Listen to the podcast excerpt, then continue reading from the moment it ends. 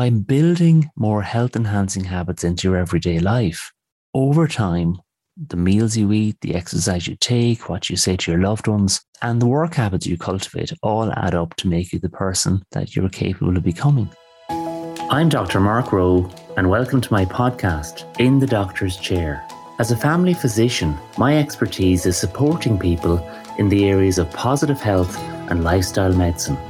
Join me in conversations that share life lessons, health habits, and leadership practices focusing on positive psychology, lifestyle medicine, and ways that enable you to live with more vitality on purpose.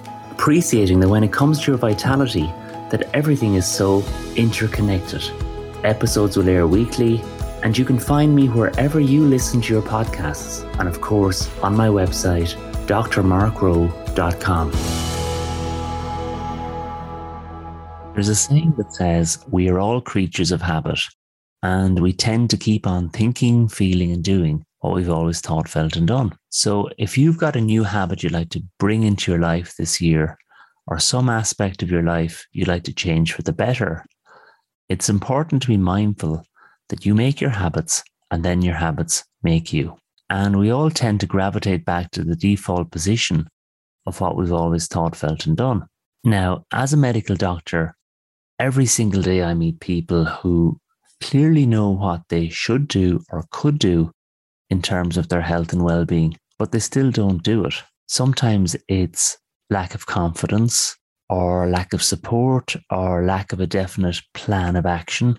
Sometimes people don't appreciate the importance of a certain course of action. And really, that's one of the reasons I'm doing the podcast in the doctor's chair, which is really to improve health IQ, give people the knowledge and awareness and attitudes to make better choices and decisions when it comes to their long term health and well being. In other words, to become an active participant in your own well being, as opposed to simply being a passive consumer of healthcare. And, you know, for some people, perhaps they listen to an inner voice that says, you know, you're too old or too late to change. And perhaps some people suffer from the illusion of perfectionism, you know, waiting until some so supposedly perfect time in the future to change, which of course rarely happens. And because of all these reasons, people often stay stuck, chained to their existing habits and existing ways of being in the world.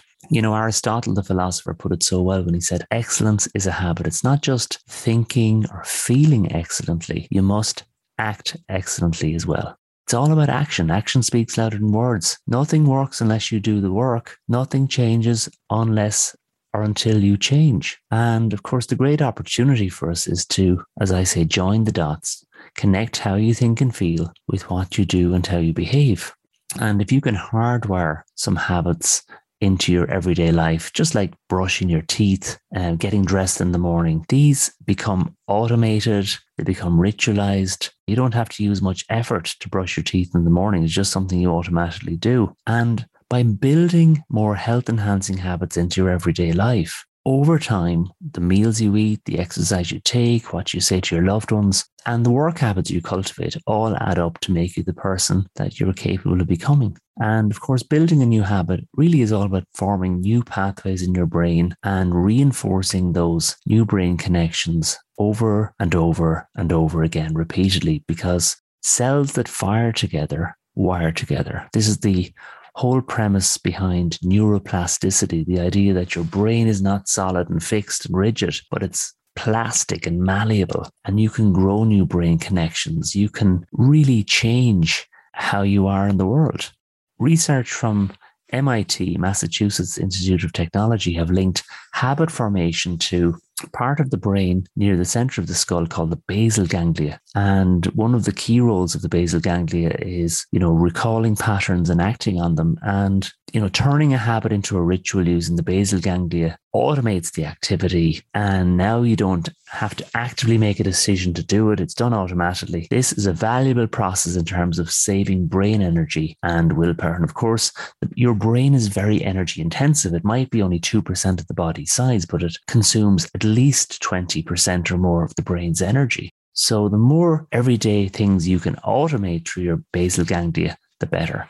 So I think that's a really interesting idea. The idea that building a new habit is not so much about willpower, it's about automating, turning a habit into a ritual. And of course, that's not easy. It's not quick and it's not necessarily painless, but it is possible and it can be so worthwhile. So, in support of you being able to build some health enhancing habits into your everyday life, to embrace some of the ideas I talk about in terms of lifestyle as medicine, and simply to enable you to be more successful in terms of living with more vitality. Here are some ideas that I think can really be helpful in terms of building new positive habits into your life.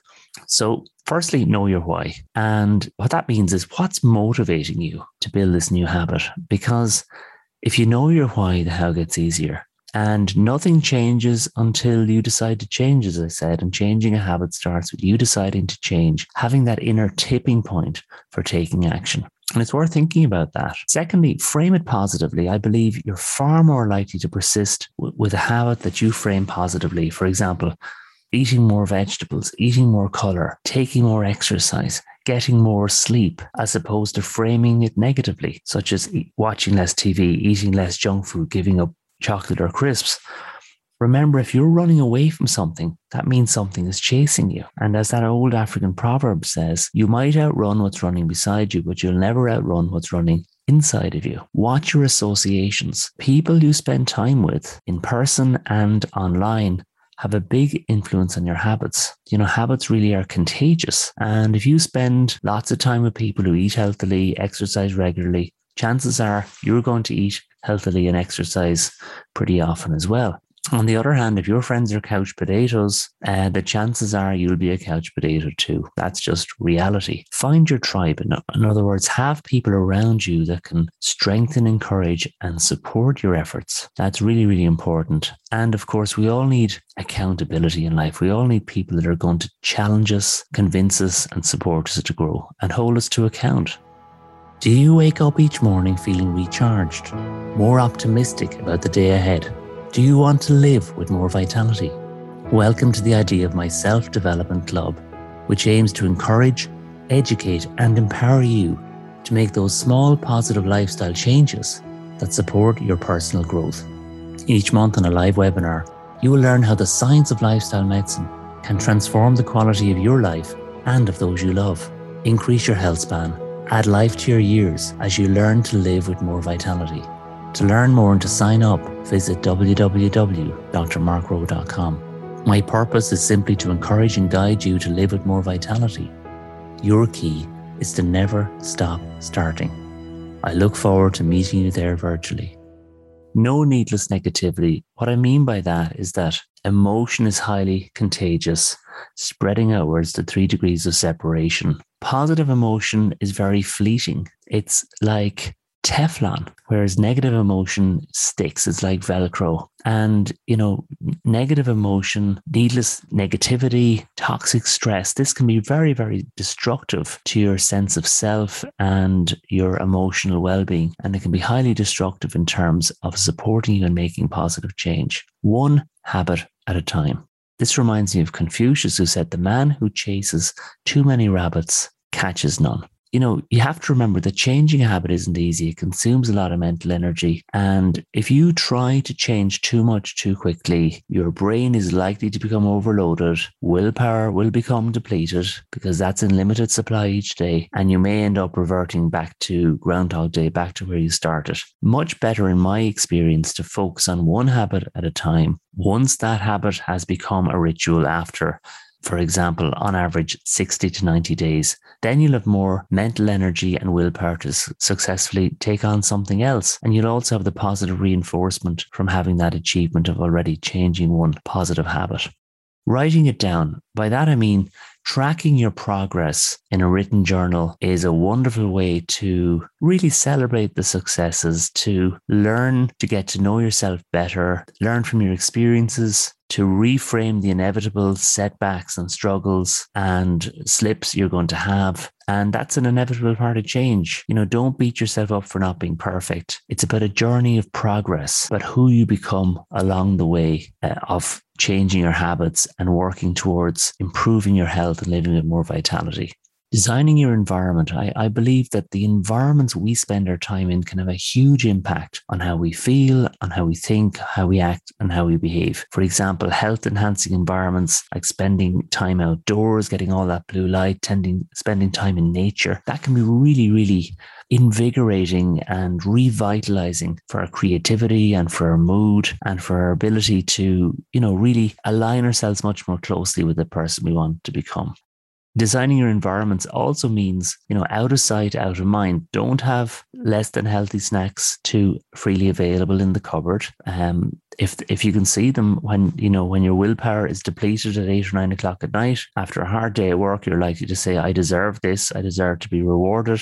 And when willpower is down, you're back into the more primitive part of your brain, which is the basically living in the amygdala, which is the fight or flight response. And at that stage, your brain might be just saying, give me chocolate or give me crisps. So, you know, learning to appreciate your environments, perhaps getting to bed earlier, perhaps you know, pre-designing the environment by bringing healthy snacks to work with you. Maybe you even need to sleep in your gym gear. I don't know, but you know, just thinking ahead and, you know, we are different people in different circumstances and in different situations. And one of the interesting things from research is that we tend to be very, very poor at anticipating how we're going to feel at some time in the future. So trying to pre-design your environment to set yourself up for the success you want to achieve can be really, really helpful. And finally, you know, I think it's so important to celebrate success. It's so important to give yourself a clap on the back and celebrate the small successes, the small little victories, the small 1% wins along the way to simply recognize how far you've come. Of course, nothing and no one is perfect. But if you're trying to make some positive changes in your life, in your relationships, in the world, it's never easy. Nothing is perfect. You will have setbacks, but reward yourself often for the small successes. And remember that small positive changes over time can lead to big results. You know, one of the most magic ingredients, I believe, in making positive changes in your life is time. Many people overestimate what they can achieve in one year, but completely underestimate what they can achieve in five years because small daily improvements over time really can lead to simply amazing results. So, finally, what's the habit you'd like to build or bring into your life that can open up new possibilities for you one year,